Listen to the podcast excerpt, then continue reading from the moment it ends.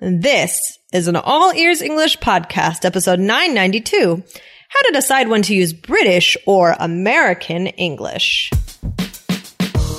Welcome to the All Ears English podcast. Downloaded more than 50 million times, we believe in connection, not perfection, with your American hosts, Lindsay McMahon, the English adventurer, and Michelle Kaplan, the New York radio girl, coming to you from Boston and New York City, USA.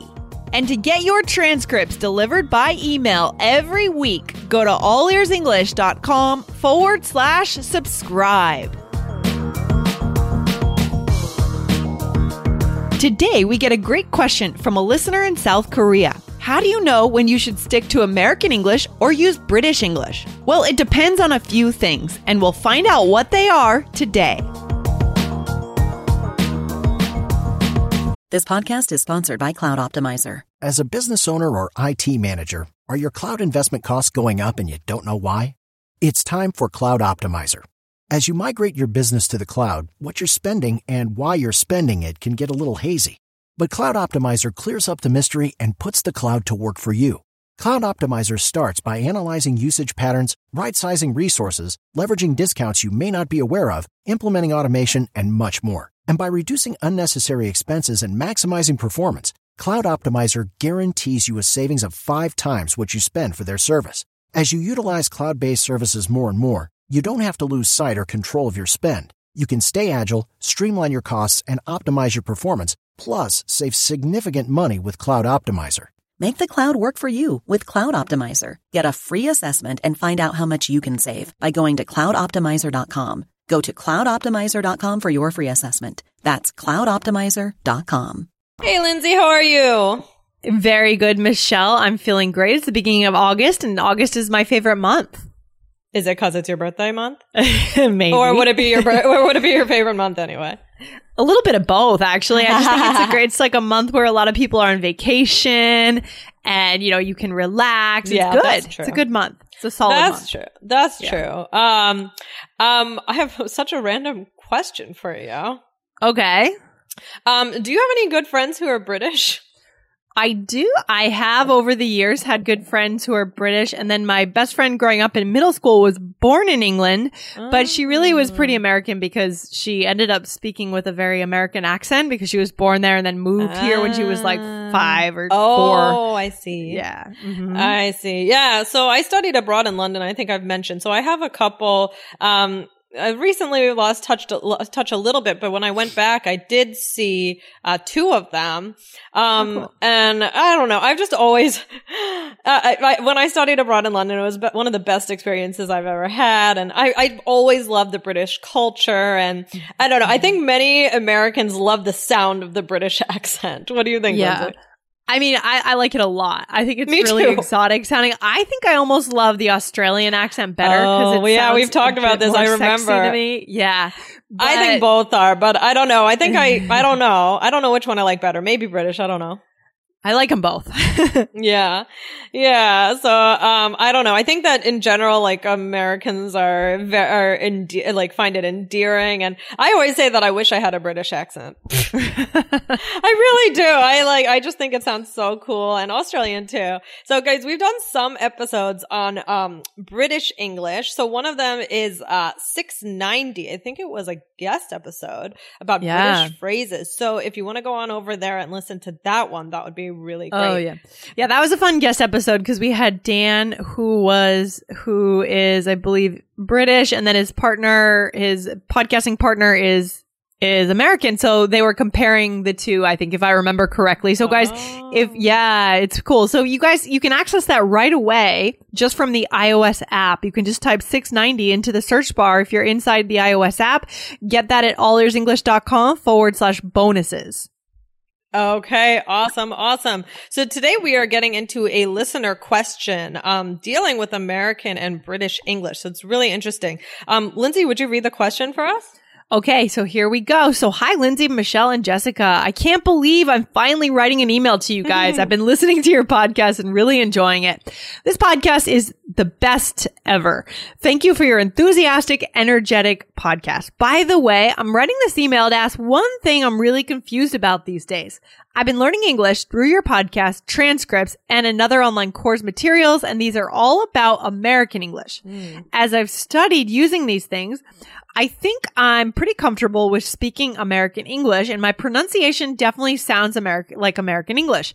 But the problem is when it comes to writing texts or emails, I keep feeling confused about the word I should choose between British and American, such as mum versus mom mm-hmm. or lift versus elevator, flavor with OUR versus OR. Because the person I talk to most of the time use uses British English and I didn't want to seem wrong. And the funniest thing is sometimes when I talk with a person who uses American English, then I start to use American English. I feel like I keep losing my identity. Could you give me some answers on how to deal with this? Thanks. And lots of love from Jihi from South Korea. And then also she's asking if we have any plans to do an event in Korea, just like the Tokyo Power English weekend in Japan. Wow. Good question. She says she's jealous of our Japanese listeners. so, well, I hope, Jihi, I hope you stay in touch and stay connected to All Ears English to hear about it. If we do launch that show, you'll have to listen to find out. We'll see. Awesome. Okay, Okay. great. Okay. I love this question. Yeah, this is right Um, up your alley, Michelle. It's right up your alley because Oh, you love yeah. British culture. Oh yeah, for sure. And I love that you mentioned, you know, uh, the identity here, right? It's it's it's just so good that you're thinking about these differences at such a high level. Like it's not, oh, what are what are the differences, but it's like how should I use them? When should I use them? And and and that language is identity. Oh yeah, it sounds like this listener is really active with the language. Like she's not just observing it from the outside. Oh, this yeah. listener is like really participating and and swaying the accent back and forth depending on who they're talking to. So good. Yeah, definitely. And it, and it's funny. It made me think of so I was a theater major in college. Mm-hmm. And w- as a theater major, we spelled it with an R E, T H E A T R E. Okay. Um, I don't know why. It was just like mostly spelled that way, unless So it was just that- me. that That's the, the- British way. Okay, that's the British spelling. Okay, what's the American spelling It's for that word? T H E A T E R. Uh huh. Okay. Okay. So I, I think it says RE on my degree. I'm not 100% sure, but whenever I write it, I always write it with an RE. Um, It, that might have something to do with like academia probably. wanting to be more British or something. I don't know. Probably something regarding academia and the traditions in academia. Yeah, yeah, and and but whenever I write, and like if I write movie theater, I'll do it ER. But for some reason, when I say anything with the word theater, like to see a show or what, Oh. talking about my major, I always do RE. And sometimes my friends make fun of me because they think it looks like, oh, I'm trying to be so fancy and formal, right? and it, so I try, I've tried to stop it now. So that's what this made me think of, like switching the spelling depending on who your audience is. Yeah, it's theater, not theater. exactly, exactly, exactly. Um, so, so this is interesting. So there are two, you know, major parts to this question that we'll talk about. So one is about spelling, you know, and one is more about just like word choice. Right. Okay. Um, so, um, talking about, I mean, mo- so there's a lot of overlap here, but, um, we have a few, uh, three step set of questions that you can ask yourself when you're deciding, you know, what should you do, right? Should you use, if you know both of them, what should you use, especially if you're more leaning towards one in your everyday life? Okay. yeah, I like this. I like this. So let's answer this question for our listener here. Okay. So, um, I don't know why I'd formatted it like that, but just, um, the question, what is the first question, um, that our listener could ask? Guys, we love your questions. The best episodes come from your questions. So go over to the iTunes store or the App Store, write us a review, and inside your review, ask a question. Also, let us know what you think about the show, and we'll read your name out loud on the show. Thanks, guys.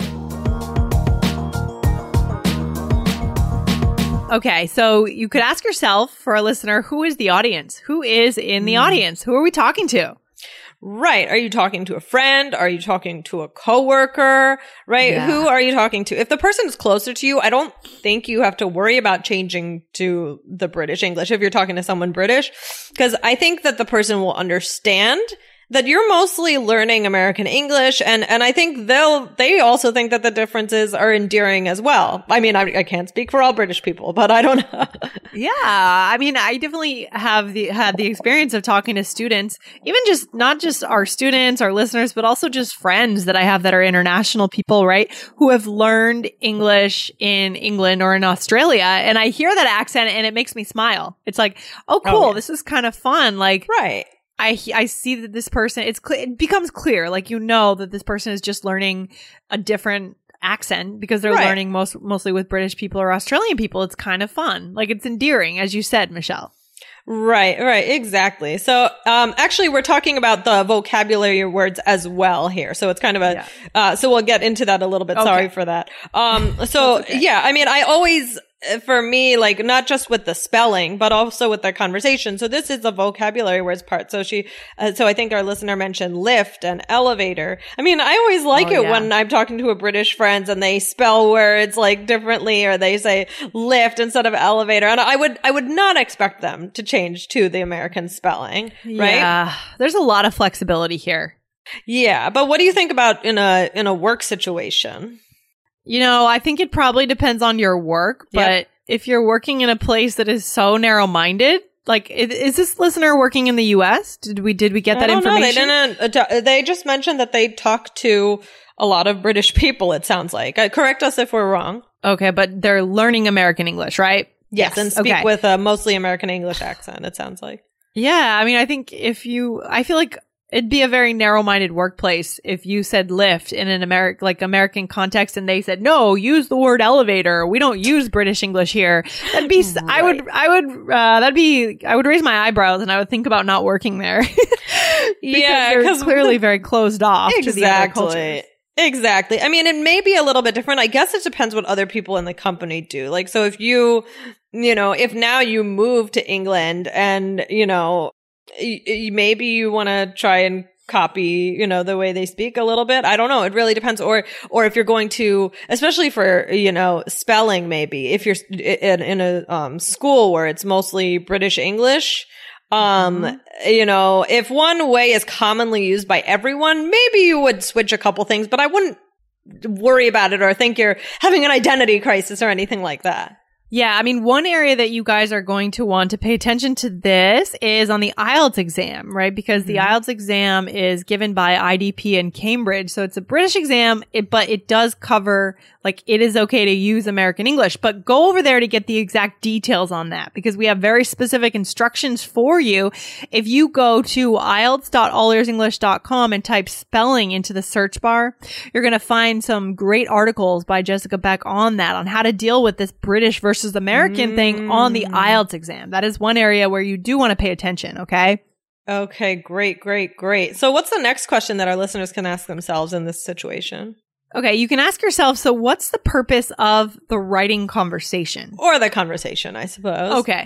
The conversation in general, right? Is it inform, is this an informal text message? Are we emailing informally?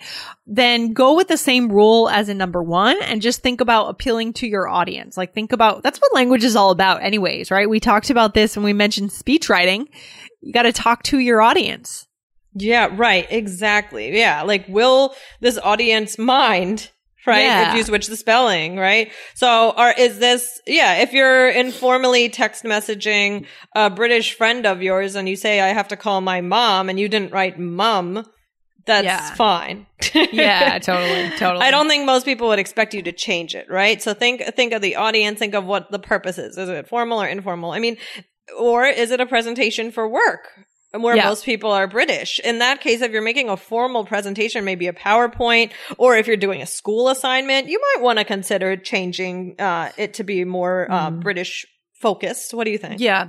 Well, I think, you know, if it's that kind of situation, like a, a start to end presentation where you have a PowerPoint, Yeah. I would say you probably want to choose one or the other and be consistent. Yes. because that because it's going to be weird if your title slide says flavor with or and the f- conclusion slide says mm. our flavor that's strange so just choosing one and being consistent but with text messaging friends you know i mean that's not that's okay probably okay as we said before Right, right, right.